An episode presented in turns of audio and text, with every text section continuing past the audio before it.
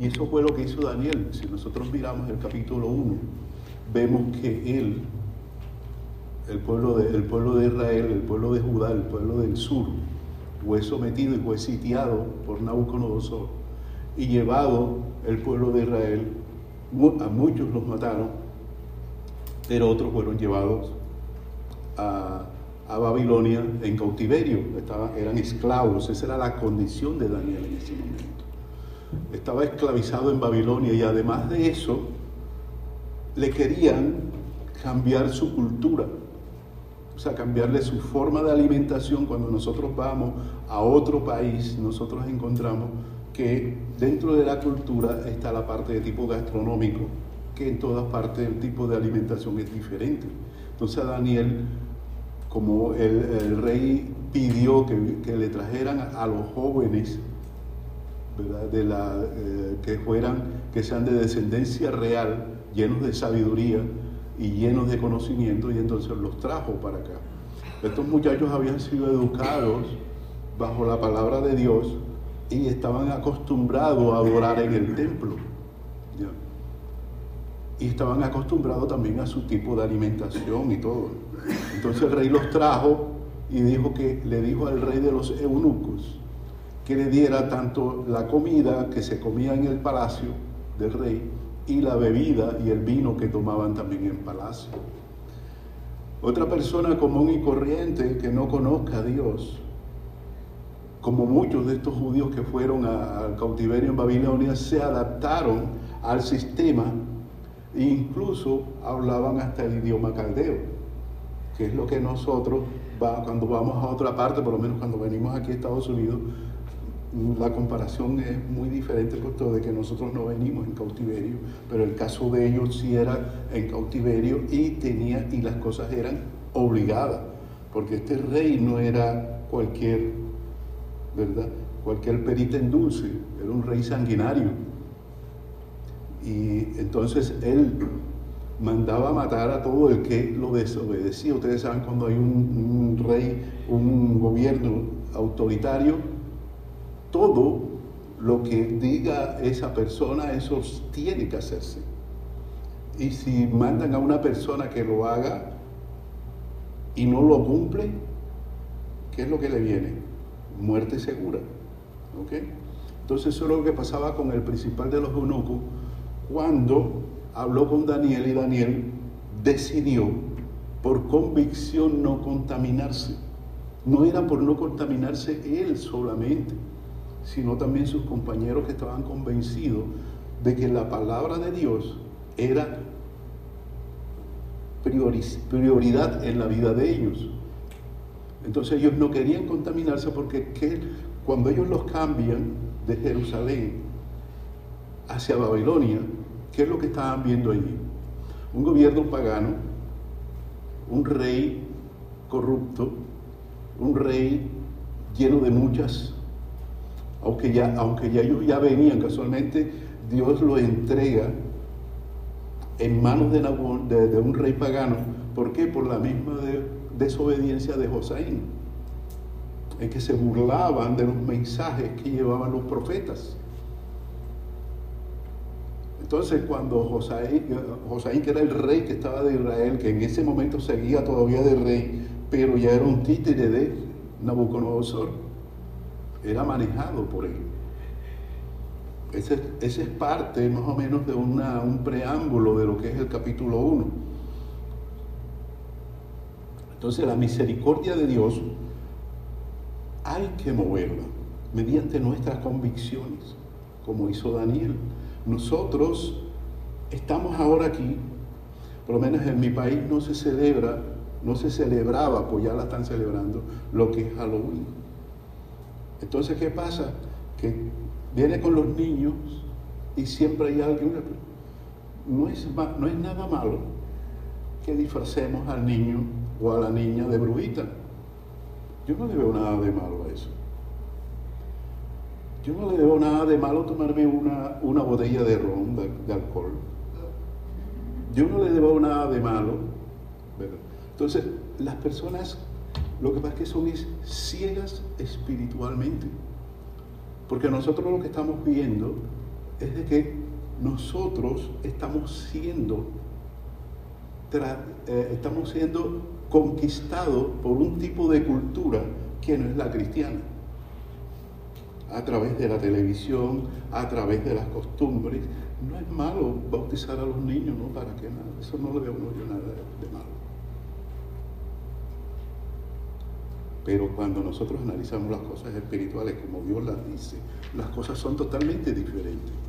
Cuando nosotros vamos y miramos un poquito a, es Efesios, sí. A Efesios 5, del 8 al 14, dice lo que dice, porque en otro tiempo erais tiniebla. Cuando nosotros no conocíamos al Señor andábamos en tiniebla, estábamos ciegos. Y así hay mucha gente todavía que considera, no, yo no le veo nada de malo, ¿verdad? Disfrazarme de, o no, vamos a disfrazarlo más bien de, de angelito. Esa es la ceguera espiritual, porque es que hay una lucha espiritual. Te están tratando de cambiar totalmente lo que dice el Señor, lo que dice Dios, a lo que dice el mundo. Entonces, porque en otro tiempo erais, eh, estabais, eh, erais tinieblas, mas ahora sois luz en el Señor. Andad como hijos de luz. Porque el fruto del Espíritu, y eso lo estuvo enseñando el pastor Julio, es en toda bondad, justicia y verdad. Comprobando lo que es agradable al Señor y no participéis, óigame, no participéis de las obras infructuosas de las tinieblas. ¿Y cuáles son las obras infructuosas de las tinieblas? Las que nos tratan de imponer el mundo a nosotros. Ah, no, que no es malo, ¿verdad? Ponerle huevitos de colores a los niños para que los recojan. Yo no veo nada de malo a eso. Pero es la ceguera espiritual que tienen las personas de participar en cosas del mundo que te están tratando de llevar y de conquistar para cambiarte tu forma de pensar. Porque si vamos a la Biblia no te dice que, tú que, que en la Pascua hay que recoger huevitos de colores. No lo dice en ninguna parte. Entonces nosotros lo que tenemos que hacer es tener una convicción de qué es lo que nosotros estamos haciendo en nuestras vidas como cristianos. Es lo mismo que también Vamos al médico, se nos diagnostica una enfermedad. Y ya estamos temblando. No cabemos en la ropa y nos caemos y nos privamos. ¿Por qué?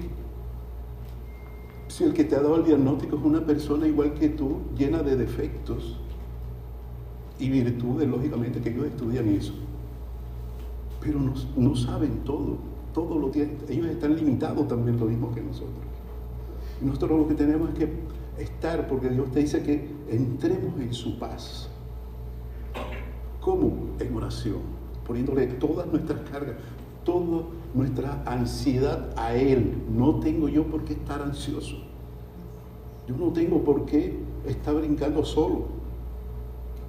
Porque estoy desesperado, porque estoy en ansiedad, porque estoy en depresión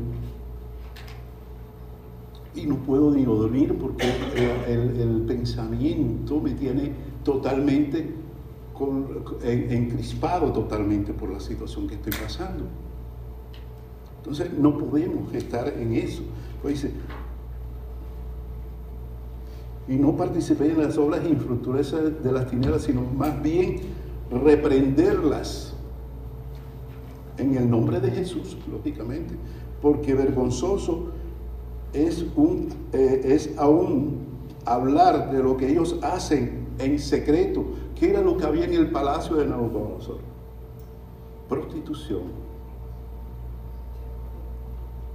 Había de todo. Ahora, le quitaban a los eunucos, le quitaban el... eran tan dueños de la vida de la gente que ellos tenían bajo su kingdom, que le quitaban los, los, órganos reproductores para que ellos no se metieran con el harén del, rey, que eran las mujeres del rey. Más todos cuando, más Todas las cosas, cuando son puestas en evidencia por la luz, son hechas manifiestas, porque la luz es la que manifiesta todo. Por lo cual dice, despiértate tú que duermes y levántate de los muertos y alumbrará Cristo. Si nosotros no tenemos la convicción de quién, en quién hemos creído, por eso es que cuando una persona pierde el trabajo, se quiere morir. Llega a la casa rompiendo los muebles, peleando con la esposa porque perdió el trabajo. Esta persona parece que hubiera nacido trabajando, ¿no? Y así lo vemos porque nosotros los estamos viendo diariamente. Entonces eso fue lo que, lo que quiere decir Daniel cuando la palabra de Dios en, en Daniel el capítulo 1, cuando dice que no quiso contaminarse.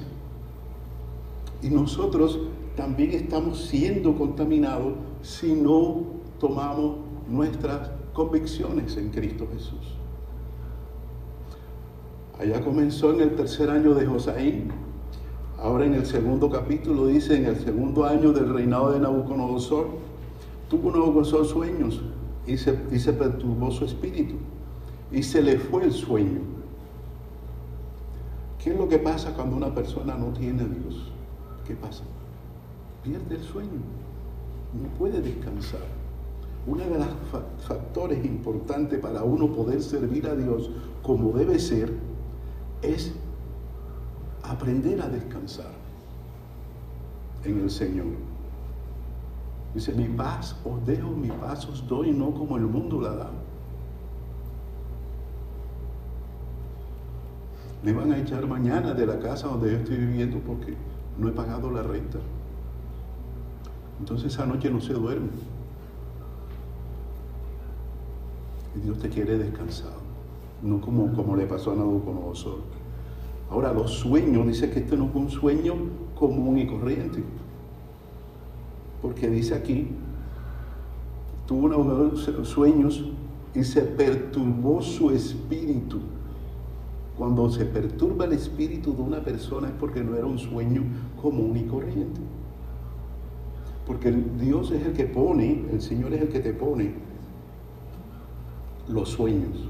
Y como este era un rey pagano, le puso este sueño que lo perturbó, que lo golpeaba permanentemente en su vida.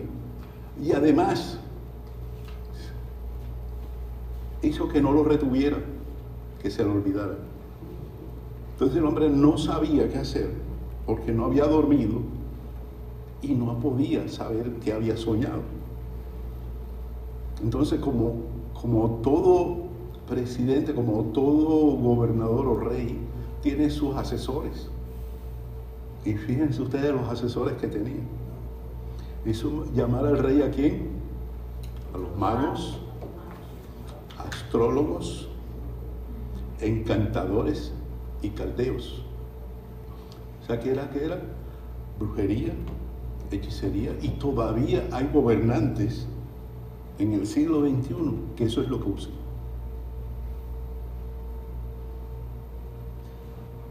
Para que le explicaran sus sueños. Pero la situación no era tan fácil. Quizás estas personas anteriormente ya le habían interpretado sueños a Nabucodonosor, pero eran sueños sencillos y quizás él se acordaba y se los decía y ellos se lo interpretaran. Pero ahora era una cuestión muy difícil en la que ellos no, no tenían ni idea de lo que venía que le explicara en su sueño. Vinieron ellos y se presentaron delante del rey y el rey le, dijo, es en el versículo 3, he tenido un sueño y mi espíritu se ha turbado por saber el sueño. O sea, lo estaba golpeando permanentemente el sueño, pero no sabía qué era. Y él les fue clarito, les dijo clarito en el versículo 3, he tenido un sueño y mi espíritu se ha, se ha turbado por saber el sueño. O sea, que él no se acordaba del sueño. O los que estaban allí oyendo, los magos, los astrólogos, etcétera, etcétera, eran sordos o no querían oír lo que el rey les estaba diciendo. Entonces hablaron los caldeos al rey en lengua aramea. Fíjense que el libro de Daniel es escrito en hebreo y aquí cambia al idioma arameo, que es la lengua oficial de Babilonia en ese momento, lo que hoy se conoce como Irak.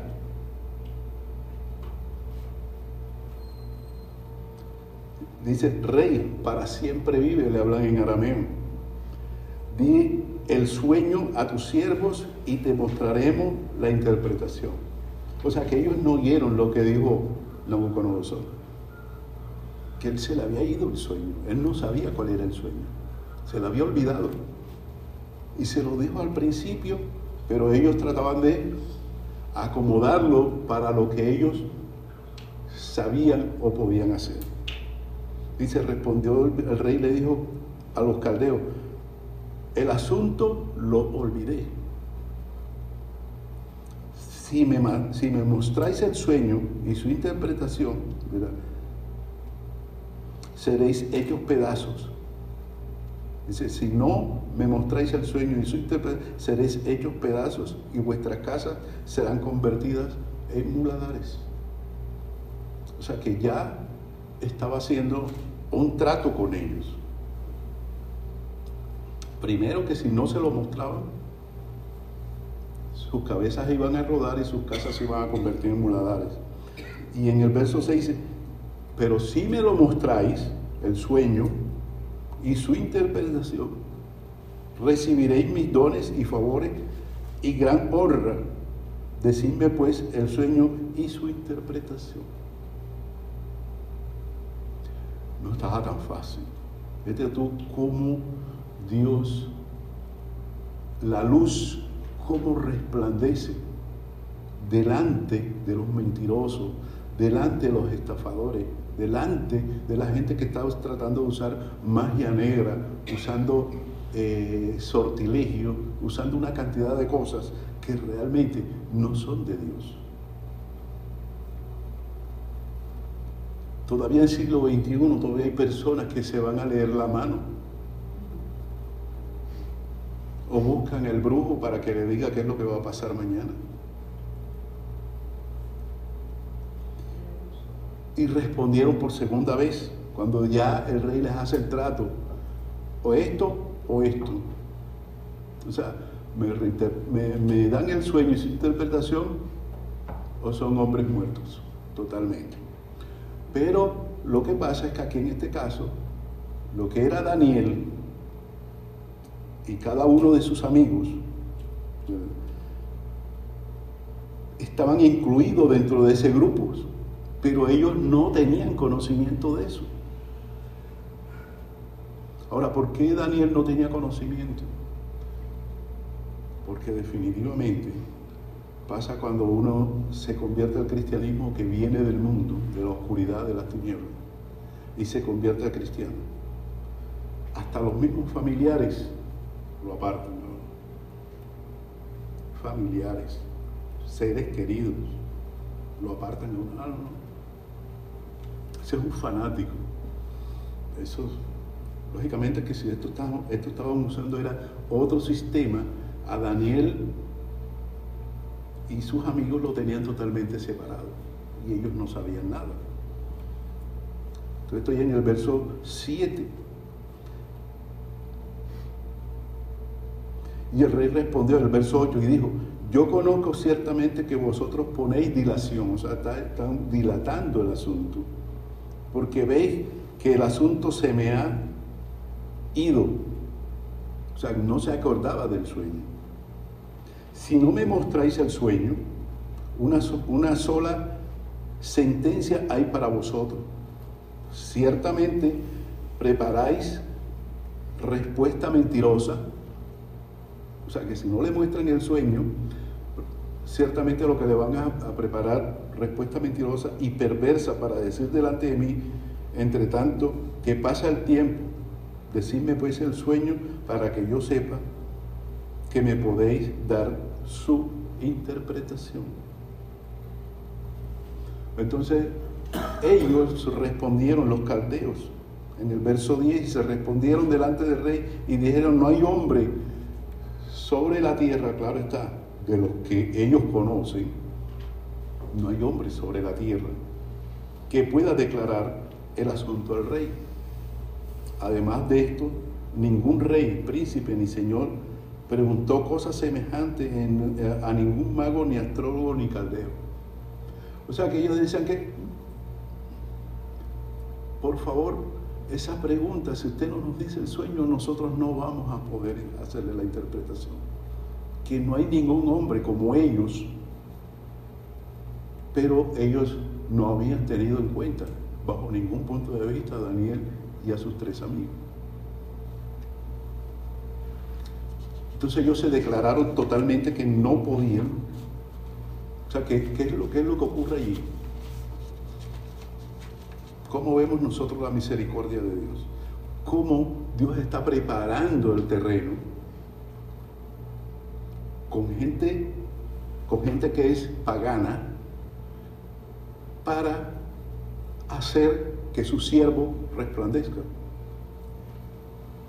Su siervo que es fiel, entre otras cosas. Acuérdense que cuando nosotros tenemos convicciones para obedecer a Dios antes que obedecer a los hombres, estamos preparando el terreno para que Dios actúe en nuestras vidas. Si nosotros no somos obedientes a Dios y todo lo podemos, ah, no, eso no es malo, no, esto está bien, a todo le damos pañitos calientes, no vamos a ninguna parte. No movemos para que Dios se mueva en nuestra vida.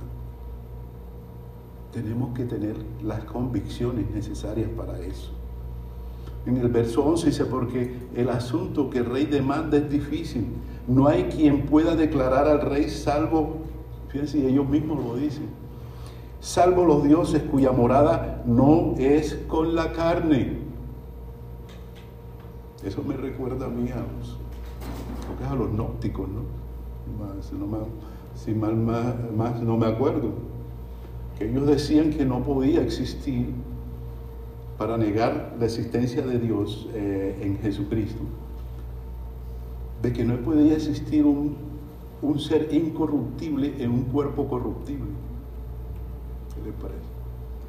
Entonces, este pensamiento que está aquí era de que ellos pensaban de que Dios había hecho la creación y creó al hombre y le dio la responsabilidad del hombre para que administrara la creación. Y había una diferencia entre Dios y nosotros, cuando es totalmente lo contrario. Dios quiere participar mediante nosotros. Para eso vino el Señor. Y para eso nosotros lo, podemos leer en Juan, Juan 1, verso 14. Y el verbo se hizo carne y ese verbo caminó entre, nosotros. Entonces, si, no, si fuera como piensan los nópticos, entonces están negando totalmente la, encarnación del Dios vivo en Cristo Jesús.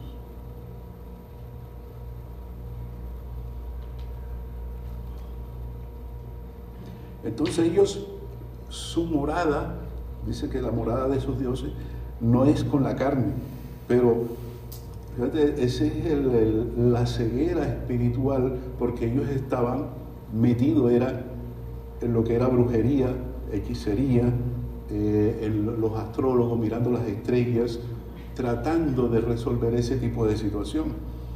Por esto el rey con ira y con gran enojo, el rey lógicamente se enojó porque, como dicen en mi tierra, lo estaba vacilando lo estaban vacilando. Él decía que él no se acordaba del sueño y ellos le decían, si nos dices el sueño, si nos dices el sueño, si nos dices el sueño. Entonces, lógicamente que cayó en ira y con gran enojo mandó que matasen a todos los sabios de Babilonia. A todos los sabios. Pero lo que pasa era que Daniel y sus amigos no sabían qué era lo que estaba ocurriendo. y se publicó un edicto de que los sabios fueran llevados a la muerte y buscaran a Daniel y a sus compañeros para matarlos. Entonces Daniel habló, habló, sabía, pero entonces Daniel habló, sabía, y, y sabía prudentemente, ah, perdón, habló sabia y prudentemente a Arioc. Ahora, ¿quién era Arioc? Estuve yo investigando la palabra Arioc, no la escribí, pero de allí sale lo que significa masacre, ese nombre, en, su, en sus raíces hebreas y, y ¿cómo es que arameas. Arioc era el capitán de Nabucodonosor encargado de darle el, sanguinario, o sea, el, que se encargaba de matar lo que, lo que el rey dijera. Aquí en el rey. Entonces el capitán de la guardia del rey, que había salido para matar a los sabios de Babilonia. Y habló y dijo a Arió, capitán del rey, de todas maneras, Daniel habló con él. Si este señor sale a matar a todos los sabios y sabe que Daniel es uno de ellos, ¿por qué no lo mató enseguida? Es la misericordia de Dios obrando en Daniel. Dejó que él pudiera hablar con Arioc. Y le, preguntó que cuál era la causa de este edicto que se publique, eh, edicto se publique de parte del rey tan apresuradamente. O sea que Daniel ignoraba, ellos ignoraban ese edicto. Entonces Ariok hizo saber a Daniel lo que había. Y Daniel entró y pidió al rey. Fíjense que Daniel no le pidió en este caso a Ariok, sino fue directamente al rey. Que para pedirle tiempo y que él le mostraría la interpretación al rey. O sea, que le dio la afirmación. O sea, la convicción que él tiene en su Dios. Cuando nosotros vamos a algún lugar a resolver cualquier tipo de problema, si nosotros nos vamos, no vamos convencidos de que estamos primero bien con Dios, no vamos a lograr nada. Hay personas que salen a buscar un trabajo o a una entrevista de cualquier naturaleza y van con dudas, incluso mismos cristianos. ¿Por qué tiene que existir la duda en un cristiano? Cuando el Señor en los evangelios te habla, te dice más de 200 veces, no temas que yo estoy contigo. No temas que yo estoy contigo. Más de 200 veces lo repite en, los evangelios. ¿Por qué nosotros tenemos que tener miedo? Claro que el miedo es algo natural en la persona, pero cuando se está en Cristo uno tiene que superar ese tipo de situación. Porque el miedo paraliza, el miedo te esclaviza. ¿Qué es lo que prolifera actualmente? Mediante el temor. ¿Cómo es que los, los, dictadores se montan en, los, en, los, en un país? mediante el terror. La gente tiene miedo y se queda quieto y se deja someter. Es lo mismo cuando entra en su casa un ladrón con un revólver, ¿qué hace? Tenemos que tener las maletas listas para irnos con el Señor. Amén. Entonces el verso 17 dice, Luego se fue Daniel a su casa e hizo saber lo que había a Ananías, Misael y Azarías. O sea que él halló gracia delante de los ojos de, de Arioc y posteriormente también haya gracia delante del rey que estaba enojado con los magos y los sabios. Ni, ni el uno ni el otro,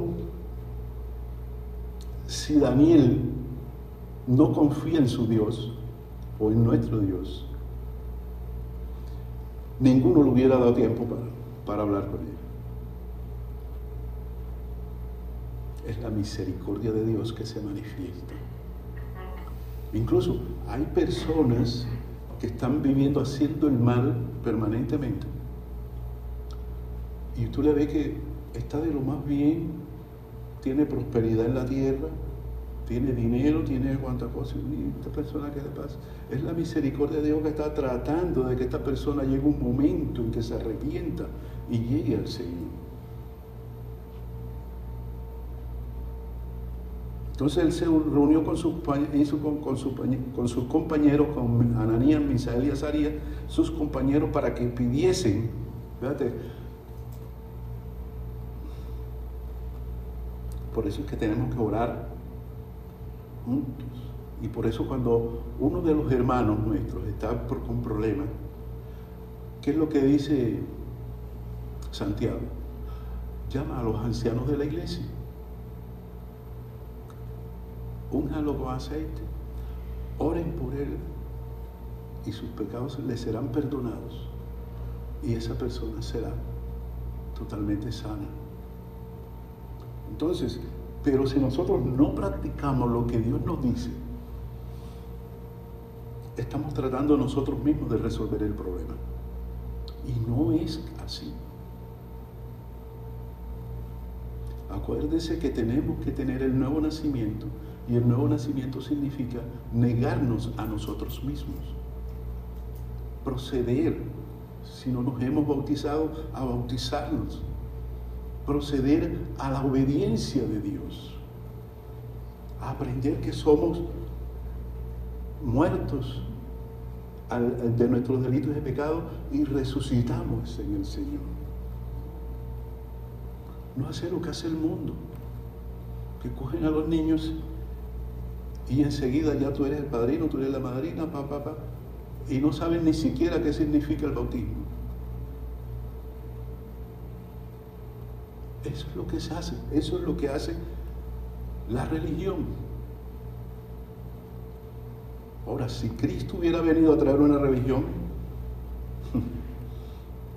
Cristo no vino a traer religión.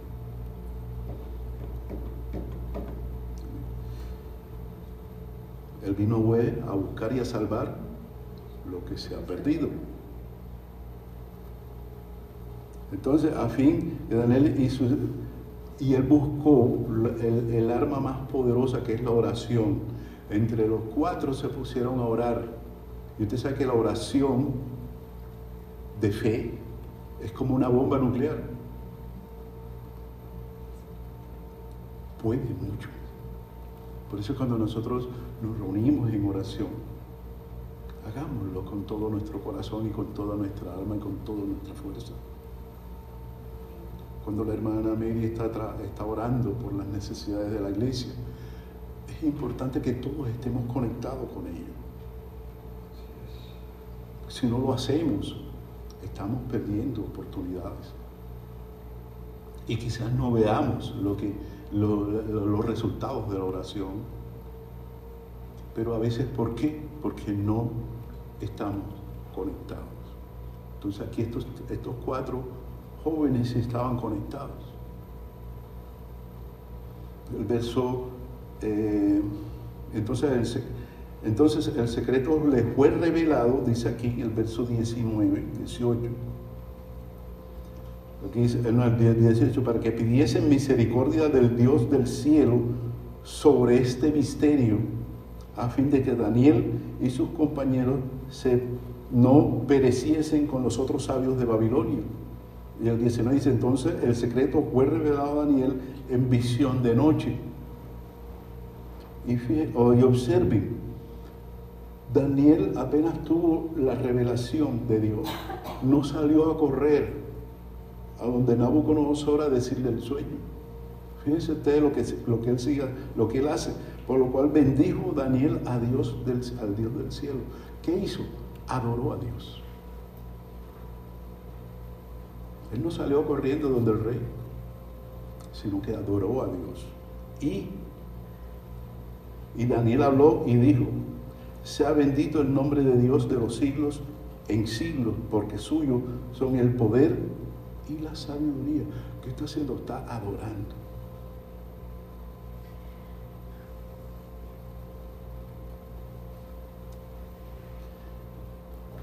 Y la sabiduría. El 21 dice, Él muda los tiempos. Gloria a Dios. O sea que Dios, el tiempo de Dios es tan diferente al nuestro que nosotros a veces andamos corriendo.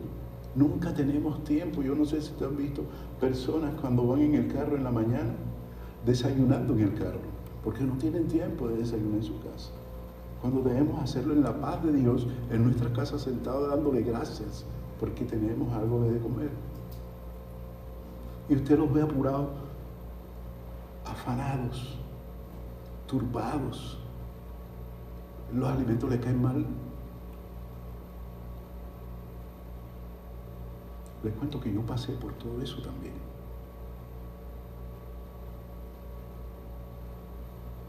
Muda los tiempos y las edades. Quita reyes y pone reyes. Da la sabiduría a los sabios y la ciencia a los entendidos. Él revela lo profundo y lo escondido. Conoce lo que está en tinieblas. Con Él mora la luz. Entonces, la conclusión es de que Dios no se mueve a través de Daniel porque Daniel se lo merezca. Es porque Él es fiel a Él. Él escogió obedecer la palabra de Dios. No es por el alimento en sí, sino porque es dentro de la ley, es lo que llaman ahora mismo aquí lo que es el alimento kosher entre los judíos. Dentro de la ley, de la ley mosaica está el asunto de los alimentos, que ellos no podían contaminarse. Entonces, él no podía llegar al palacio y comer todos los manjares del palacio porque se lo estaban brindando.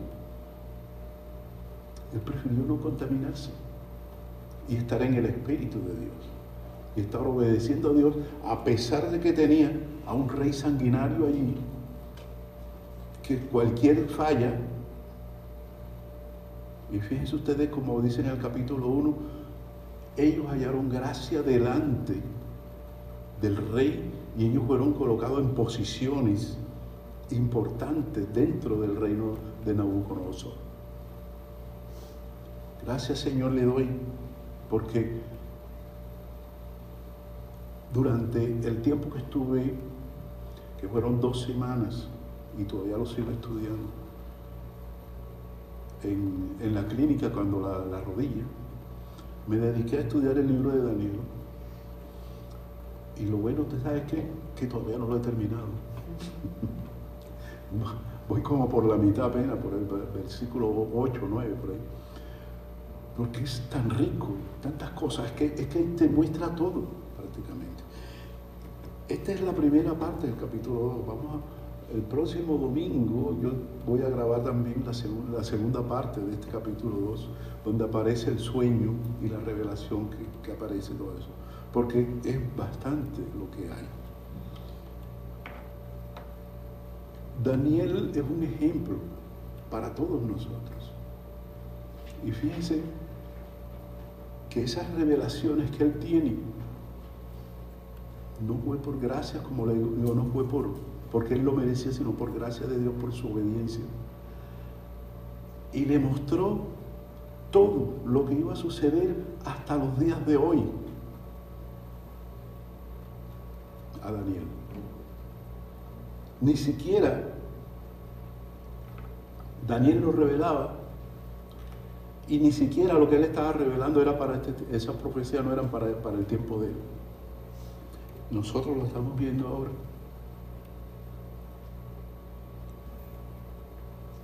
Gloria a Dios. Entonces, la misericordia de Dios, si ustedes la quieren ver en su vida, tenemos que hacer decisiones, convicciones. No se dejen engañar por la televisión de que esto es bueno, que eso no tiene nada de malo, que esto, que lo otro. Mira, lo que está pasando es eso, lo mismo, tratando de cambiarle el cassette a ustedes del de, lo que enseña Jesucristo por lo que el mundo ofrece. Y el mundo no te ofrece nada bueno. Te ofrece sí placer, alegría en el momento, pero después te va a cobrar. El mundo es muy fuerte. Y lo estamos viendo por todas partes, los gobiernos, la, prensa, la radio, la televisión, las, las redes sociales. Te están bombardeando permanentemente información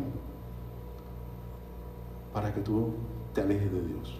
Porque toda, casi el 90% de la información que sale es para que tú te alejes de Dios. Nunca para que busques del Señor. Ustedes ven las grandes, las grandes religiones uniéndose, haciendo ecumenismo, haciendo una cantidad de cosas, pero que todo ya está revelado realmente. Vamos a tener eh, en, la, en la próxima predicación que yo tenga, la voy a Vamos con la segunda parte de este capítulo 2 de Daniel. Oremos. Amantísimo Padre Celestial, yo te doy gracias, Señor, por tu palabra que ha sido dada. Señor, que nazca en los corazones de cada uno de nosotros, de que podamos tener convicciones, para que la misericordia de Dios, su paz y su amor estén en nuestras vidas. Bendice a cada uno de los que estamos aquí presentes y que tu gracia, Señor, tu paz y tu amor esté sobre todos y cada uno de nosotros, sin excepción. Que si no hemos hecho una decisión o una decisión por convicción, es el momento de hacerlo. Y oraremos por ella. Si tú que estás viendo este programa a través de las redes sociales y no has recibido al Señor, es el momento de hacerlo. Ora conmigo en este momento. Gracias Señor te doy, porque tú enviaste a tu Hijo mostraste tu amor con la venida de, encarnándote en Jesucristo, quien derramó su sangre en la cruz del Calvario para perdón de tus pecados y de mis pecados. No importa el pecado que haya hecho, el Señor te perdona y te recibe como tú, y, tú lo recibes como como su único Señor y Salvador en su vida. Él te da vida eterna y quiere que tú vivas en la paz de Él. En el nombre de Jesús te doy gracias, Señor. Amén.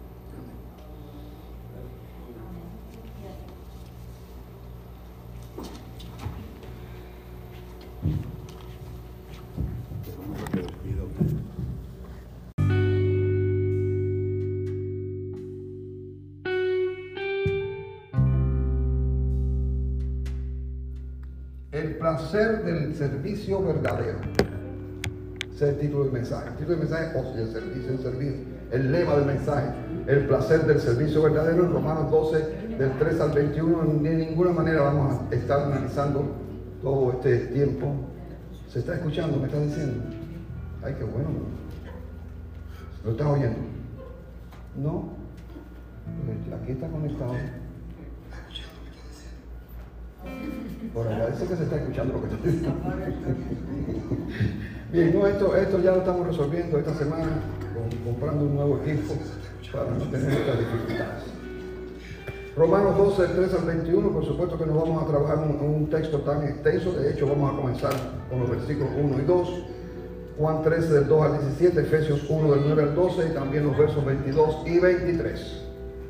Bien, el diccionario de virtudes menciona una anécdota de Francis G. Peabody, profesor de Harvard que fue invitado a pronunciar una conferencia en una universidad de un país asiático, esto hace 100 años, con fuertes tradiciones orientales. Y su disertación versó sobre libertad, cultura y servicio. El emperador quedó impresionado con lo que estaba escuchando, pero pidió entonces que se le hiciera una traducción escrita. Pero no fue posible encontrar las palabras apropiadas en esa cultura para representar el servicio cristiano. Servicio voluntario o entrega sacrificial por el prójimo. Tal idea no se encontró en esa cultura por ser una hermosa virtud cristiana, netamente cristiana. ¿Qué les parece? Que hace menos de 100 años, alrededor de 100 años, haya una cultura en el mundo que no tuviera idea de lo que significa el servicio cristiano. O que pudiera equiparar el servicio cristiano con algún tipo de servicio. estas religiones y estas culturas orientales, ustedes saben que el servicio no es voluntario. muchas de las cosas no son voluntarias. Bueno, fue para mí una gran sorpresa cuando descubrí, revisando el catálogo de mis sermones, que en cinco años no había predicado un sermón sobre el servicio cristiano. Eso parece inconcebible. Siendo que el servicio o diaconía es esencial al Evangelio de Jesucristo. Así que hoy decidí reparar la falta y arreglar el asunto. Hace algunos años escribí una nota diciendo, teología e iglesia han cometido en cierto sentido un gran error al extender y generalizar el concepto de un Dios que parece un conjunto de atributos, que estudiamos más en su independencia que en su interdependencia o interrelación. Lo mismo sucede con la obra de Dios en el mundo y muy especialmente o específicamente a través de la iglesia. A veces hablamos de las funciones de la iglesia, funciones 5, 6, 10, las que sean, ¿no? Pero diferentes funciones de la iglesia como independientes y en ocasiones en tensión o hasta en contradicción una con la otra. Así hay quienes exaltan la devoción, adoración y alabanza sobre el evangelismo y el servicio o viceversa. Esto no es más que el producto de nuestra ignorancia acerca de la naturaleza de Dios y de su obra en el mundo. No solamente de su naturaleza, sino de su obra en el mundo, porque su obra en el mundo responde a su naturaleza. Dios es indivisible. No hay en él compartimentos ni secciones. Hay tres subsistencias o personas. ¿Qué cosas son esas tres subsistencias? Tres personas. ¿Verdad? Son las tres personas de la Trinidad. Que están lentos hoy. Sí, así mismo. Le llamamos subsistencia, es la palabra más elegante quizás, pero es lo que comúnmente conocemos como las tres personas de la Trinidad. Pero una sola naturaleza. Eso, eso sí lo sabemos bien. No hay conflicto alguno entre el amor de Dios y su rectitud, ni entre su bondad y su juicio, ni entre su voluntad activa y su voluntad permisiva. Pero los teólogos sí se entretienen en hacer estas distinciones. Así también en su propósito, o es, su propósito es único. Es un solo propósito. No hay un propósito general para la iglesia, otro para el mundo, otro para Israel independientemente. Hay un solo y gran propósito para todo lo creado. Pero propósitos limitados, específicos, si los puede haber. Lo mismo para la nación de Israel, que puede ser parte. Pero el final de todo, el objetivo final, es uno solo, que responde precisamente a esa unidad de Dios. Así que nosotros hablamos de cinco funciones de la iglesia. ¿Cuáles son las cinco funciones de la iglesia? Proclamación. A ver, alumnos. Adoración. Adoración, proclamación, ¿qué más? Evangelización. No, proclamación y evangelización es lo mismo. ¿Qué más? Comunión, no somos, no somos una comunión, servicio, que es de lo que estamos hablando hoy, y educación, educación y servicio, pues perfecto. Y sin duda la iglesia tiene funciones que desarrollar en el mundo, eso no cabe duda, pero en el fondo todas ellas están íntimamente relacionadas, íntimamente conectadas para rendir servicio a Dios. Así que puede ser muy bien adoración, glorificación, glorificar a Dios, Puede muy bien expresarse esta adoración en, términos de extender el reino de los cielos y educarse puede expresar en términos de capacitar para la obra del ministerio. Es decir, ¿usted cree que usted le está alabando a Dios cuando usted sale a la calle, toca una puerta y le proclama el Evangelio a una persona? Pues sí lo está haciendo. Y está adorando a Dios también, está una actitud de conexión con Dios para proclamar el Evangelio. Pero a veces son, hay extremistas la Biblia, como todos sabemos, es un libro muy práctico, pero a veces nos deja ver el trasunto de profundas verdades, el fondo, para no haya confusión, de profundas verdades y conceptos que sobrepasan toda nuestra imaginación y resultan difíciles para la mente humana, extremadamente difíciles. En lo que sigue estaremos hablando de dos hermosas dimensiones del servicio cristiano. Uno, su dimensión práctica. Dos, su más profundo y trascendente sentido. Pero ante todo veremos, el servicio en palabras y hechos bíblicos, porque si no conocemos las palabras, no sabemos lo que significan, pues la confusión va a ser muy grande sin duda. Vamos a las palabras y conceptos. La primera palabra, la palabra por excelencia es diaconía. Diaconía. Los diáconos son servidores especialmente de la iglesia. Se traduce servicio en Hechos 12, 25 y Romanos 12, 7, pero también en Romanos 15, 31, en 1 Corintios 16, 15, en Hebreos 1, 14, en Apocalipsis 2, 19. Este término está directamente emparentado con ministerio, con distribución, con quehacer, con socorro, pero también con beneficio, como en primero, primera de Timoteo 6.2, y con culto, como en Juan 16.2, y oficio y aún liturgia, y por supuesto obras, en tercera de Juan, verso 5. La otra palabra importante es servidumbre, servidumbre o esclavitud, Romanos 6.19, o sometimiento voluntario, primera de Corintios 9, 19. Metafóricamente de condiciones espirituales y éticas. Por ejemplo, siervo de Dios Hechos 16, 7, Tito 1, Apocalipsis 7, 3. Siendo Cristo el mismo modelo. Filipenses 2, 7. Y también hablando propiamente de Cristo, como en Romanos 1, 1, Gálatas 1, 10 y otros pasajes. Y hay otros sentidos menores también para la palabra de servicio. Luego servicio es todo trabajo hecho para Dios y para el prójimo, no solo para Dios, incluida la adoración. La máxima expresión del servicio es con mucho la adoración, tanto en el Antiguo Testamento como en el Nuevo Testamento.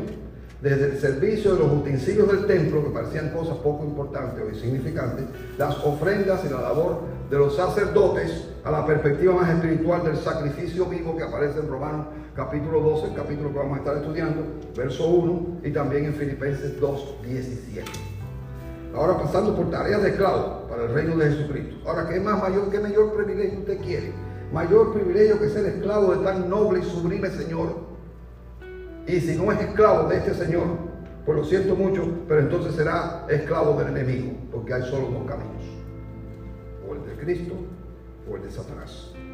El diccionario bíblico añade las ofrendas y el ministerio personal como expresión de servicio, así como lo es el servicio a la comunidad, incluidos los enemigos de la fe, dado que el creyente está en la obligación de procurar el mayor bien posible para todos los seres humanos, sean amigos o sean enemigos, sean creyentes o no sean creyentes. Aquí se incluyen los pobres, los huérfanos, las viudas, los extranjeros, los enfermos, los presos, todo esto. Los hambrientos, los que no tienen techo y los que sufren por delitos ajenos, como el caso de aquel que iba por el camino ¿no? y lo asaltaron. Y entonces de repente apareció un buen samaritano para ayudarle por el daño que le habían producido. Ahora hay un ejemplo radical de servicio. Si, tratamos de verlo en términos históricos, no, eh, eh, el, el, ministerio de Jesús se está ya aproximando a su recta final. Una narración bíblica, ¿no? Los discípulos vienen conversando por el camino, lo recuerda, ¿verdad? Y llegando a Capernaum, Jesús les pregunta sobre lo que hablaban. Espero que sepan de qué estamos hablando realmente disputaban quién sería el mayor. Jesús les da una hermosa lección de humildad usando un niño. Espero también que lo recuerden en el pasaje bíblico.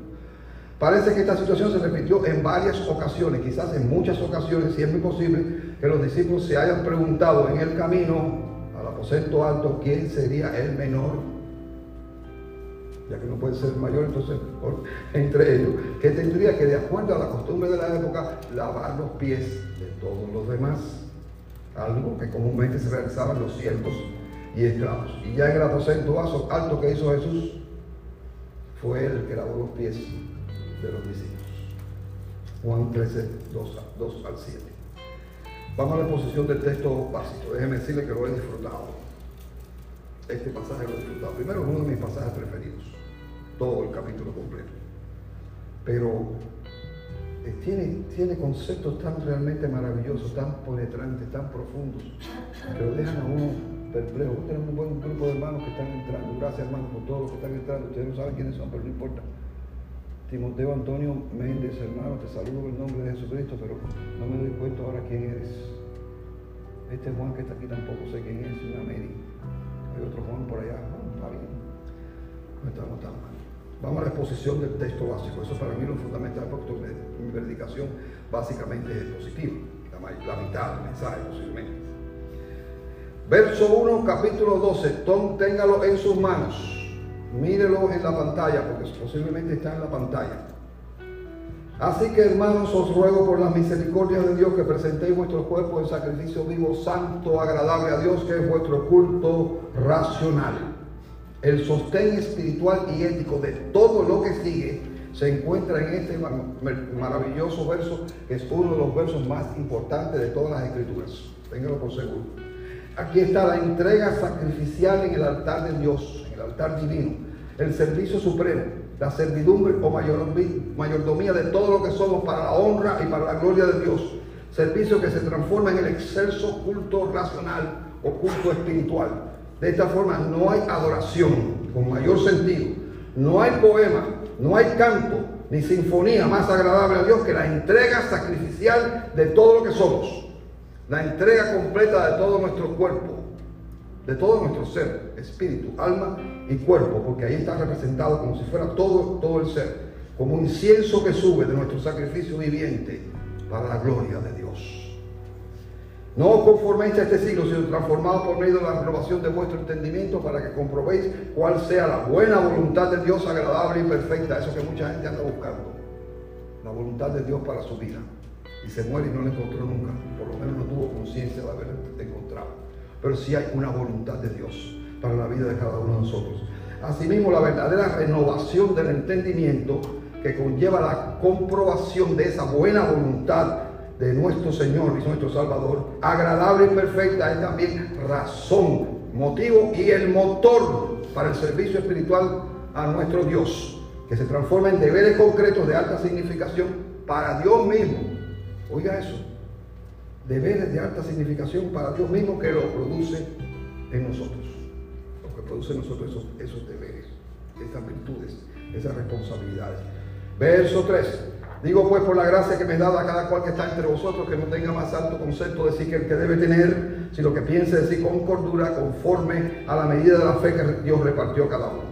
Este es un apunte pastoral del apóstol que quiere evitar que tanta grandeza expuesta en los dos primeros versículos pueda desviar el corazón del creyente pensando de sí como si en lugar de un canal fuera una fuente, el mismo, cuando la única fuente que hay de todo tipo en nuestras vidas es el Señor Jesucristo.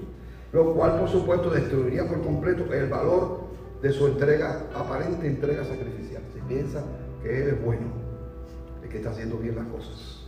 Ese es el punto que tenemos que evitar por todos los medios. Sigue el apóstol, porque de la, de la manera que en un cuerpo tenemos muchos miembros, pero no todos los miembros tienen la misma función. Esta es una de las mejores imágenes sacadas, por supuesto, hay muchas representaciones del cuerpo de Cristo, de la iglesia. Yo cuento 14 o 24, no recuerdo bien, ahora son 14 o 24 diferentes que aparecen en las escrituras. Pero esta es una de las más bellas, sacada de la anatomía del cuerpo humano. Verso 5, algunos versículos los trato con poco cuidado, pero otros los trato con mucho cuidado. Así nosotros, siendo muchos, somos un cuerpo en Cristo y todos miembros los unos de los otros. Eso está lindo. Como el cuerpo es armonioso en su funcionamiento y cada órgano cumple una función, así la iglesia está formada por personas diferentes. Y qué bueno que es así, pero siendo parte los unos de los otros. Verso 5. De manera que teniendo diferentes dones, ahora estamos en el centro de lo que queremos tratar. Según la gracia que nos es dada, si profecía, úsese conforme a la medida de la fe. Yo supongo que ustedes han leído este pasaje en muchas ocasiones. Y supongo que han tenido muchas preguntas, medidas de fe, todas esas cosas, pues a veces sorprenden, ¿no? ¿Cuál es la diferencia entre una cosa y la otra? A veces se parecen mucho. Bueno, aquí comienza a hacerse objetivo el servicio cristiano. Introduce el apóstol el tema de los dones espirituales, algo que ya ha tratado extensamente dos veces más, o que quizás todavía le quede por tratar.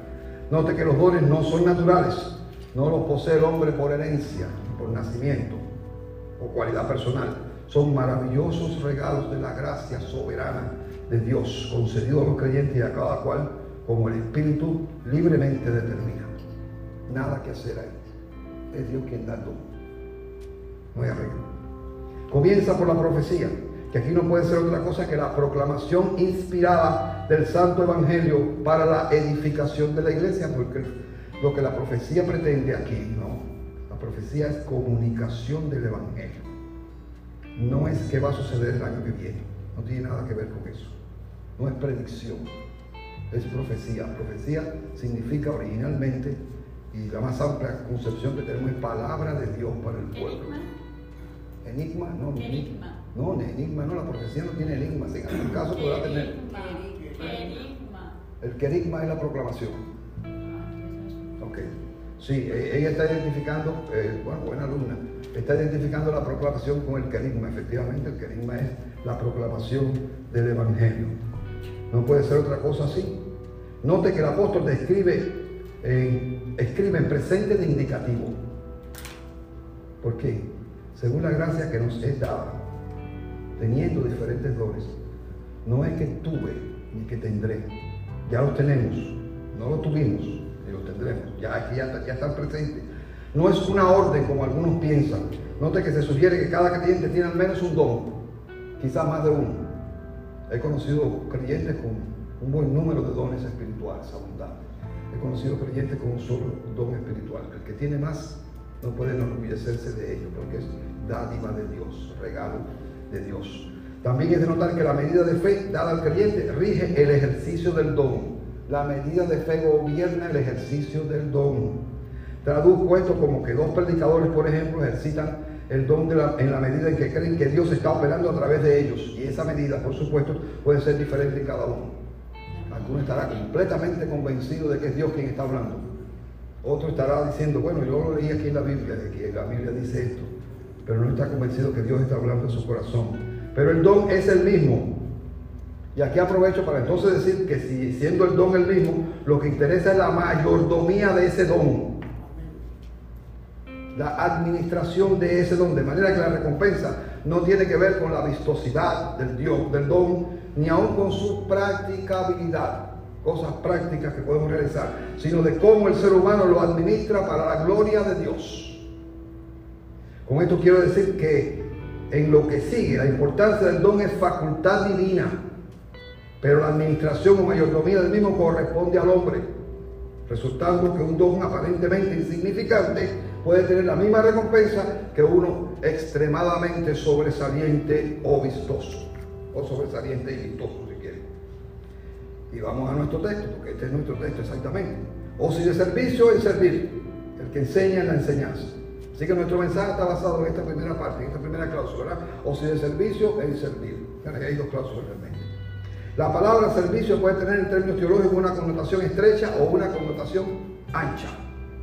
Puede significar algo muy estrecho o algo muy ancho. La discusión entre teólogos sobre este particular es amplia y significativa, habiendo opiniones sustentadas con respeto, eh, buenas opiniones de ambos bandos. Yo también respeto las opiniones sacadas de la estructura y gramática del texto, pero en mi humilde opinión, el sentido aquí no es ancho, es estrecho. No es considerar esto como que cubre todo, sino específicamente algunas acciones, referido a acciones concretas que el cristiano puede realizar, ya sea acciones que realiza para Dios o acciones que realiza para los hombres. De admitir aquí que el servicio no Eh, envolviera toda actividad ministerial del creyente, el, el apóstol entonces hubiese empezado por ahí, como la primera mención en la lista de servicios. Y de ser así, virtualmente todo lo que sigue sería sencillamente una descripción específica de servicio. En alguna medida lo es, pero no en un sentido general. Note que está implícito lo anteriormente dicho que el cristiano no debe pretender ejercer un don si no lo ha recibido de lo alto. Cosa que sucede todos los días. No debe pretender un don de sanidad que nadie le ha dado, que no le ha sido concedido por el Espíritu. No, no debe pretender tener un don de profecía que no ha recibido de parte de, de Dios, pero desgraciadamente sucede en nuestro tiempo. No obstante, es mi opinión que cualquier creyente, sin un don específico, puede pedirle a Dios que en un momento, el don es algo que nos acompaña a nosotros toda la vida. Puede ser que en algún momento nuestra vida espiritual no responda y el don no sea específico, no sea manifiesto, no sea claro. Puede ser porque el pecado oscurece todo en la vida del ser humano. Pero si usted tiene el don de- del canto, vamos a llamarlo en términos modernos, el don de- del canto, lo va a tener por muchos años posiblemente, si lo administra bien. Un día ya no podrá ejercerlo, pero será por mucho tiempo. Pero si sucede que hay una emergencia en la iglesia, vamos a suponer que un hermano tiene de repente un problema y, y se desmaya. Lo vamos a suponer, ¿no? No tenemos que salir a buscar donde sea a alguien que tenga el espíritu es el don de sanidad para que venga y le cure. la iglesia, la iglesia puede suplir eso. Orando por él, puede levantar al que está desmayado. ¿Me explico? Pero esto es el poder de la iglesia manifiesto, el poder que la iglesia se manifiesta, el poder de nuestro Dios, por, su, por supuesto. Pero para ello necesitamos referir la gloria a Dios. Así esto es el resultado que estamos combinados a hacer todo el mayor bien posible que podamos hacer en el mundo. Para eso es para lo cual Dios nos ha puesto por testigos de su grandeza y de su poder en este mundo en el cual vivimos. La distinción entre profecía y enseñanza también es de gran interés. El profeta en la iglesia primitiva hablaba inspirado inmediatamente, es decir, era una cosa rápida, brusca. Estaba sentado en, un banco, no se usaba un banco, a lo mejor lo que había era un poco de fango, y entonces eh, de repente le venía la inspiración y comenzaba a hablarle a la iglesia con ese espíritu que tenía, ¿no? ese don que tenía.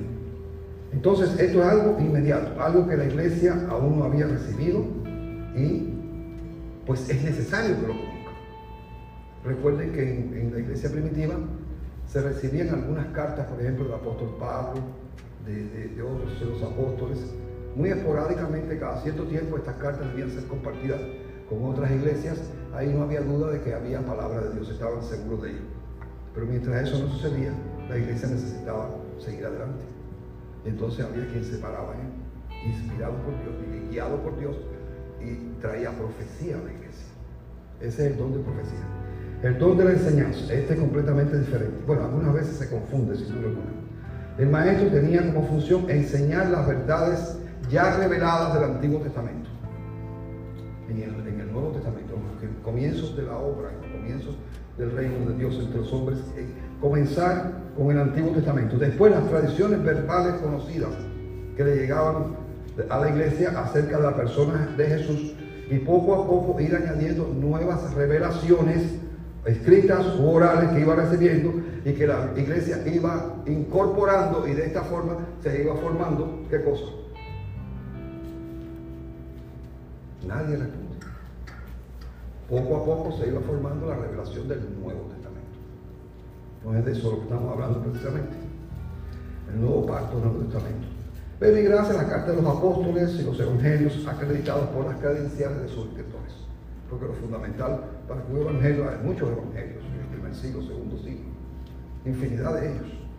La iglesia escogió solamente cuatro. Y uno de los aspectos fundamentales era la credencial del que escribió. Por ejemplo, nadie discute que Pedro no estuvo con Cristo. Por ende, es un buen testigo. No. Mateo estuvo con Cristo. Marcos y Lucas tienen sus su cosas. ¿Por qué?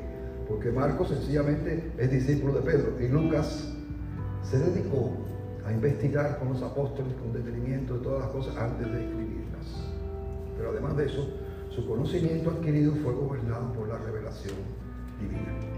Verso 8, el que exhorta en la exhortación, el que reparte con liberalidad, el que preside con solicitud y el que hace misericordia con alegría. Interesantísimo este pasaje.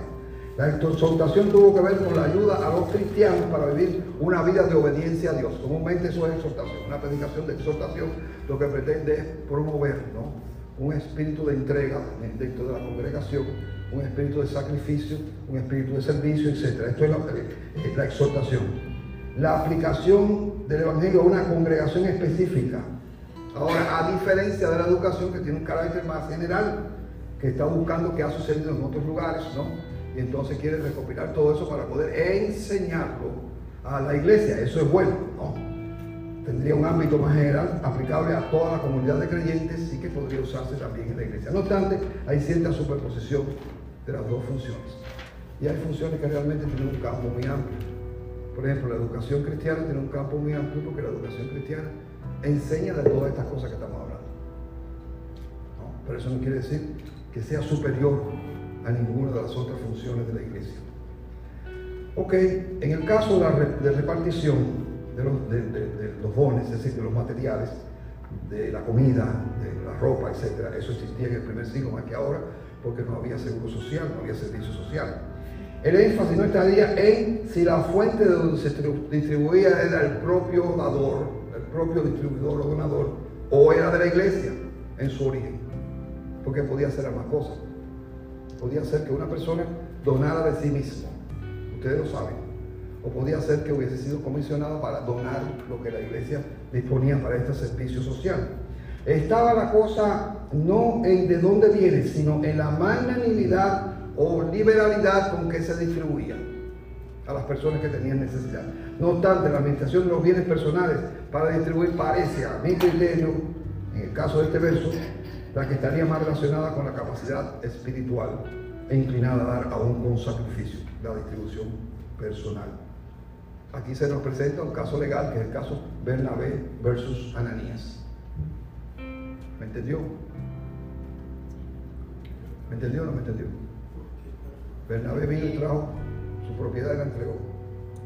Ananías trató de engañar al Espíritu Santo. Así que hay un caso bien, claro entre ellos dos. Presidir la iglesia primitiva ha tenido diferentes interpretaciones que van desde la figura de una persona ejerciendo gobierno, una persona sola, o dominio sobre la congregación. Eso aparece en algunos lugares como encomendando a una persona hacer uso de este don. 1 Tesalonicenses 5.12 y 1 Tesalonicenses 5.17. Pero en otros lugares parece diferente. Y entonces el gobierno de un grupo de personas también es posible. O de miembros turnándose para dirigir los asuntos de la iglesia. Hasta una persona designada para controlar los servicios sociales de la iglesia. Escuche qué interesante. Una persona designada para ese comité de benevolencia. Es decir, el reparto para los pobres. Para lo cual, lógicamente, debía ser una persona que esté dispuesta, estuviera dispuesta a servir y a satisfacer las necesidades de los demás, que pensara más en los demás que en sí mismo. En este sentido, es bueno notar que la cláusula que habla de presidir va insertada. Observe con cuidado. No sé si lo tengo en pantalla. ¿Está el 8 en pantalla? Sí. Ok. Observe que la, la cláusula esta va insertada entre repartir y hacer misericordia. No tiene nada con gobierno que ver lo que da un poco más de probabilidad a la última interpretación, pero no quiere decir que esta interpretación, porque yo se la estoy planteando a ustedes, es la única que hay ni la mejor. Parece un asunto sin mucha importancia, pero tiene un tremendo contenido teológico que yo no puedo explicarle a ustedes ahora, aunque sí puedo dejarles ver algo. ¿no? En que hay en la iglesia uno que dirige y los demás todo el mundo callado. Que sea un presbiterio, un grupo que está gobernando y los demás pues, tienen que aceptar lo que se dice o que en este caso particular fuera una persona sencillamente para administrar los servicios de la iglesia, los dones de la iglesia, lo que la iglesia tenía. El que hace misericordia con alegría a mí se me asemeja a 2 Corintios 9:7, cada uno de como propuso en su corazón. ¿Qué más dice? No con, tristeza ni por necesidad, porque Dios ama al dador alegre. No hay mucha diferencia en el espíritu de quien da a Dios y quien da a los santos. Escúcheme, no hay mucha diferencia entre aquel que da a Dios y el que da a los santos, entre la ofrenda que, hacemos aquí y la ofrenda que después con ese dinero se hace para las personas que tienen necesidad. Bien, mucho de lo dicho anteriormente ha correspondido al diaconado de la iglesia, pero también corresponde a cada creyente, quien es sin duda un diácono. Sabían que ustedes eran diáconos, ¿verdad? Porque si los diáconos son servidores, si ustedes sirven, pues entonces ustedes son diáconos, aunque no tengan la investidura en ese sentido. Y hoy lamento mucho que al terminar el culto nosotros íbamos a hablar algo sobre este aspecto y íbamos a presentar posibles nuevos diáconos en la iglesia, pero no vino. Siguen los versos del 9 al 21, pero se me hace imposible analizarlos exegéticamente, ven como el tiempo está caminando, y expositivamente, pero puedo resumirlos y ver si su relación intrínseca con el servicio cristiano existe y ustedes me van a ayudar en esto. Ustedes me ayudan en esto. ¿Qué es el amor? No es un servicio y expresión concreta del sentimiento mismo. Diligencia, laboriosidad, fervor no son cualidades del verdadero servicio. No es lo que dice el verso 11. Sufrir en la tribulación no es ofrenda a Dios y por ende servicio, como lo es la oración constante. Compartir para la necesidad de los santos y practicar la hospitalidad no es acaso servicio. Bendecir y acompañar, estoy diciendo todo lo que dice ahí, bendecir y acompañar al que ora, al que llora, ¿no es servicio? Yo creo que sí. Bueno, vamos a ver. No lo es asociarse con los humildes, procurar hacer lo bueno delante de los hombres, para los hombres, no es servicio. Darle de comer y beber al enemigo, no es servicio. ¿Sí o no? Todo es servicio. Por eso ese capítulo es realmente el capítulo del servicio, pero tiene tantas cosas hermosas. Bueno, dejamos entonces la exposición del pasaje, vamos con el tesoro de disciplina cristiana de Richard Foster, un libro magnífico, a mí me gusta muchísimo, pero eh, su origen no es, no es nuestro exactamente. Comenta, servicio es decir, no a la promoción y a la autoridad. Categórico. Jesús no abolió el liderazgo y la autoridad, es verdad que no lo hizo, sino que los redefinió. Autoridad para Jesús no es manipulación como hoy se piensa y control. Muchos creen hoy en nuestro tiempo que es así. No es un estatus, sino una función. Y, y, queda bien claro, en el mundo se ejerce autoridad, pero no será así entre vosotros. El propio Señor Jesucristo. El grande será el servidor, Mateo 20, 25 al 28. Eso podría llamarse la autoridad de la toalla o la autoridad del brillo o de la palangana, como ustedes quieran, ¿no? Para lavar los pies de las personas. Como resultado de la imagen de Dios en el hombre, aunque desvirtuada, el mundo tiene algún sentido de bondad y rectitud.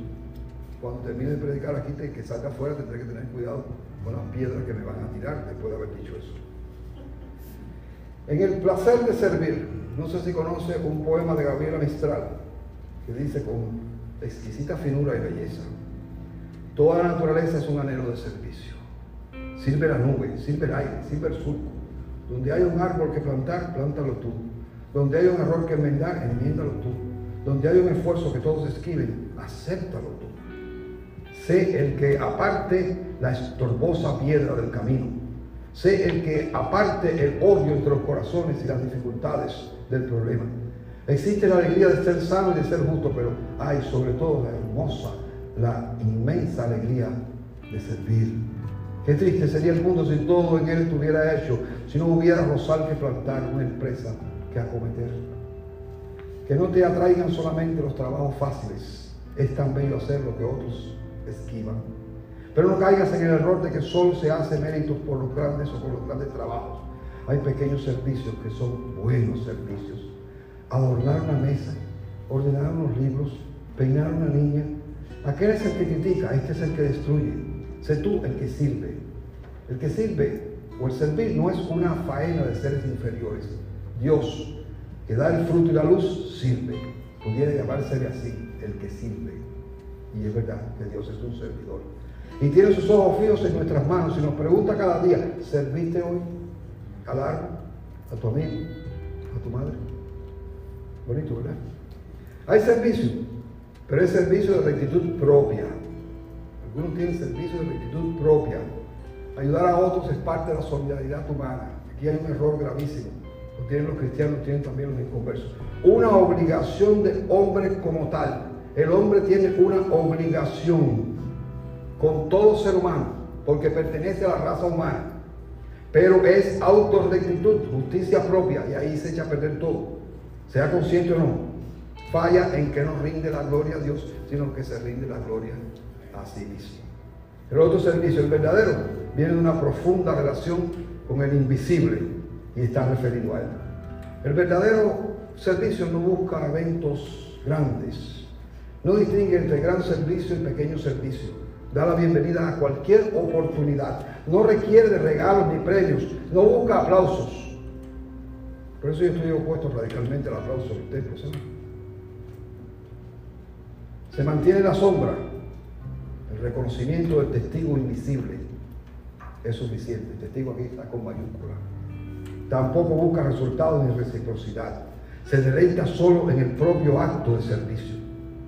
El verdadero servicio no escoge a quién servir, aunque siente especial satisfacción cuando se rinde a la familia de la fe.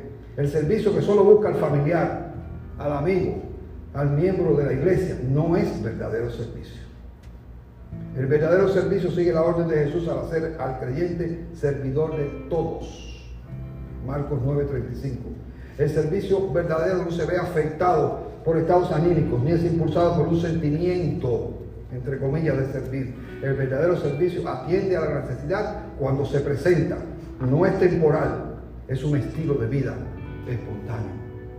Servicio de justicia propia, que puede ser alabado por el mundo, aunque a veces sea desinteresado, puede llegar a ser una forma grosera de manipulación, cuyo centro es la glorificación propia, buscar la gloria sobre uno mismo. Cuando una persona cristiana no se siente bueno, cuando un cristiano se siente bueno al servir, ya tuvo su pago. Cuando es reconocido, ya tuvo su recompensa. Cuando me aplauden, ya tuve mi recompensa. Cuando no refiere su servicio a Dios, su obra carece absolutamente de valor terrenal, carnal y desaparecerá con el presente siglo.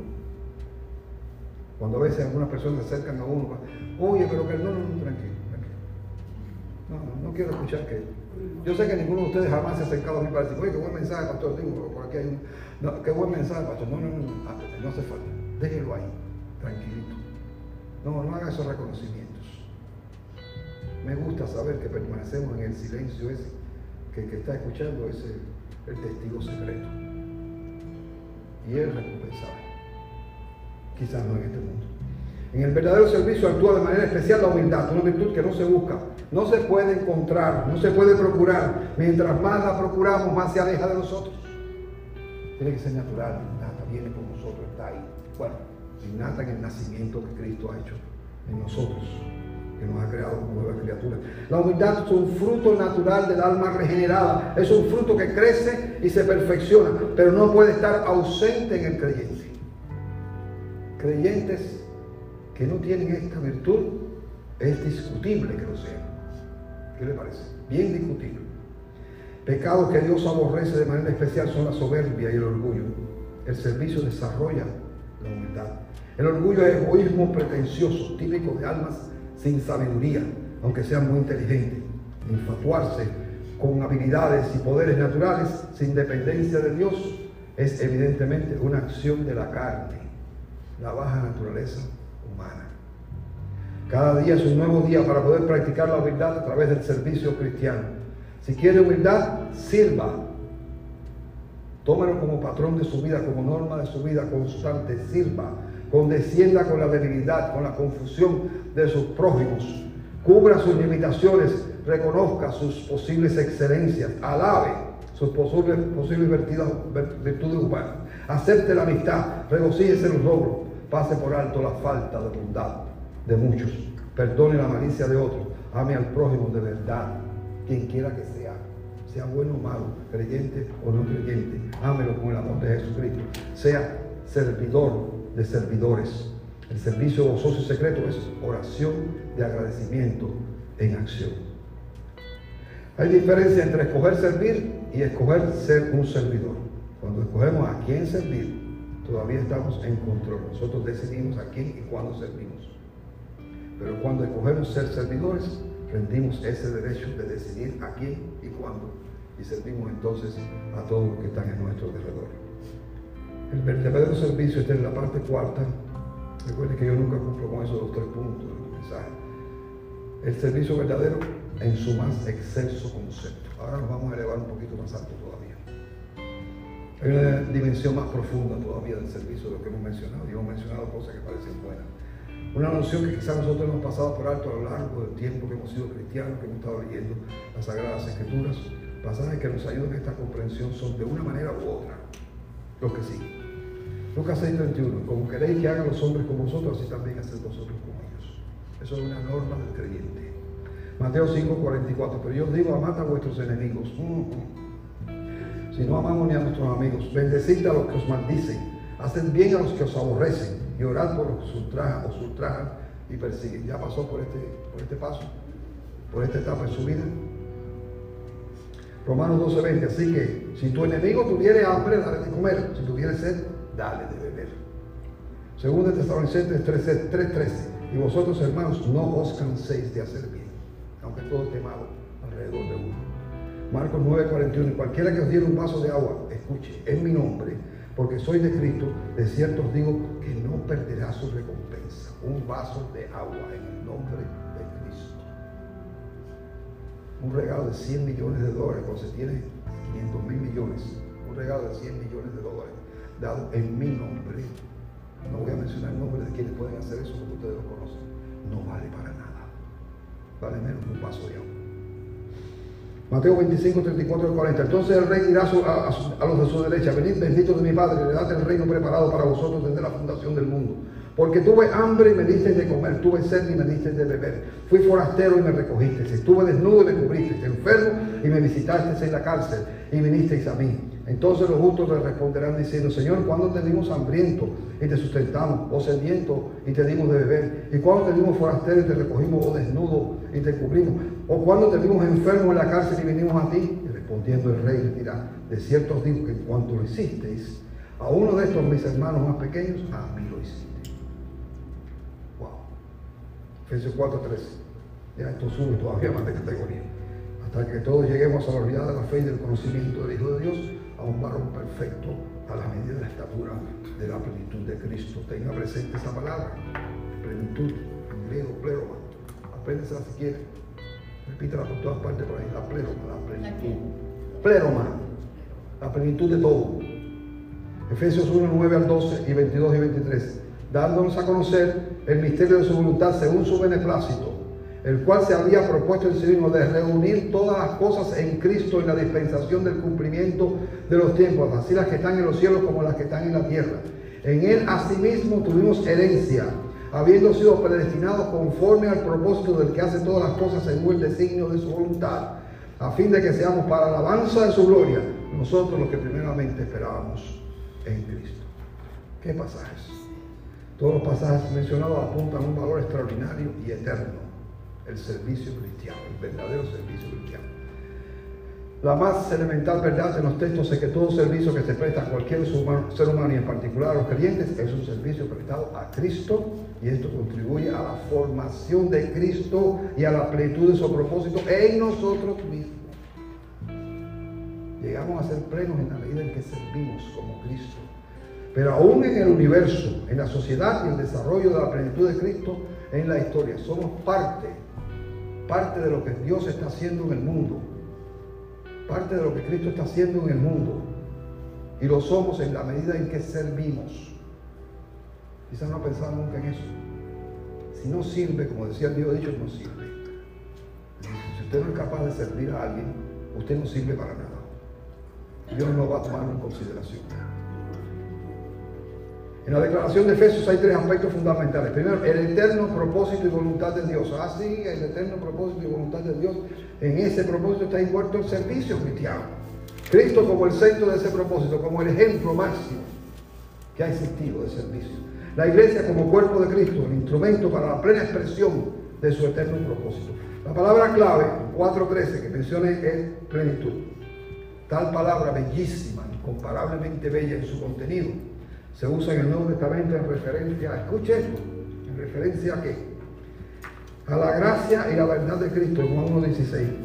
Toda la virtud y excelencia de Cristo en Efesios 4.13. La bendición de Cristo en Romanos 15.29. La conversión y restauración de Israel en Romanos 11.12. El número de gentiles recibiendo la bendición en Romanos 11.25. Todos los productos de la tierra, 1 Corintios 10, 26 y 28. El final del periodo señalado en Galatas 4.4 la integridad del ser de Dios, Efesios 3.19, Colosenses 1.19 y 2.9. Y la iglesia como complemento, como complemento de Cristo en Efesios 1.23. ¿Qué relación tiene la plenitud de Cristo con la obra del Señor? ¿En qué consiste entonces, en última instancia, el verdadero servicio? Voy allá. Consiste en contribuir a la plenitud de Cristo. Austin Parks ha dicho que el verdadero ministerio cristiano es aquel que contribuye a la plenitud de Cristo y solo puede ser realizado por un siervo que trasunte y ministre a Cristo mismo. De acuerdo a cómo las partes del cuerpo de Cristo ministren con ese fin, todas las cosas serán resumidas en Él, quien será entonces la plenitud de todas las cosas. Ese objetivo tiene muchas formas de realización, indiscutiblemente, una variedad enorme. Pensar en términos de la actividad del pastor o misionero como el servicio de la iglesia es una manera muy estrecha y muy limitada, muy limitada de pensar lo que es servicio. Quizá que mejor sirve en la iglesia no es el pastor de la iglesia. Y no necesariamente tiene que ser así. La obra del Señor consiste básicamente en contribuir a la plenitud de Cristo, es decir, al cumplimiento del objetivo final del universo. Consiste en ministrar esa plenitud a Él y desde Él. No importa la manera en que sirvamos, cada esfuerzo que realizamos es parte de la consolidación de la plenitud de Cristo. El servicio es, por lo tanto, atender y ministrar de esa llenura para apresurar el establecimiento final del reino de Jesucristo. Mucho de esta administración no es pública, sino privada. Importante. Usted en su interior. De estos magníficos agentes, el mundo no conoce nada, porque han vivido en el anonimato, pero no para Dios, que es lo que importa. Que no se entere nadie de lo que hace su mano izquierda o lo que hace la derecha. No se preocupe, no lo proclame, no hace falta. Hay alguien que está viendo, vigilando y anotando en sus libros. Un cuerpo, y más aún el cuerpo de Cristo, tiene innumerables funciones y tareas, la mayor parte ocultas y misteriosas hasta hoy, sí. Ministro no es un título, es una función que contribuye en algo a la llenura de Cristo y ministra a esa plenitud estoy yo ministrando de y a Cristo, contribuyendo a la plenitud, al establecimiento de la plenitud de Cristo. Estoy con la iglesia tratando de llegar a la medida de la estatura de la plenitud de Cristo o me voy muriendo en mi inactividad e incomprensión de la maravillosa bendición que significa ministrarle al universo entero a través de mi obra personal. Estoy extendiendo el reino, ampliando el cuerpo de Cristo, que es su plenitud, testificando de Él a las personas en su alrededor o en mi alrededor. Aplicación práctica. Y voy terminando. Ninguna iglesia, ninguna denominación puede creerse sana si no hay más personas en los cultos que las que hay registradas como miembros.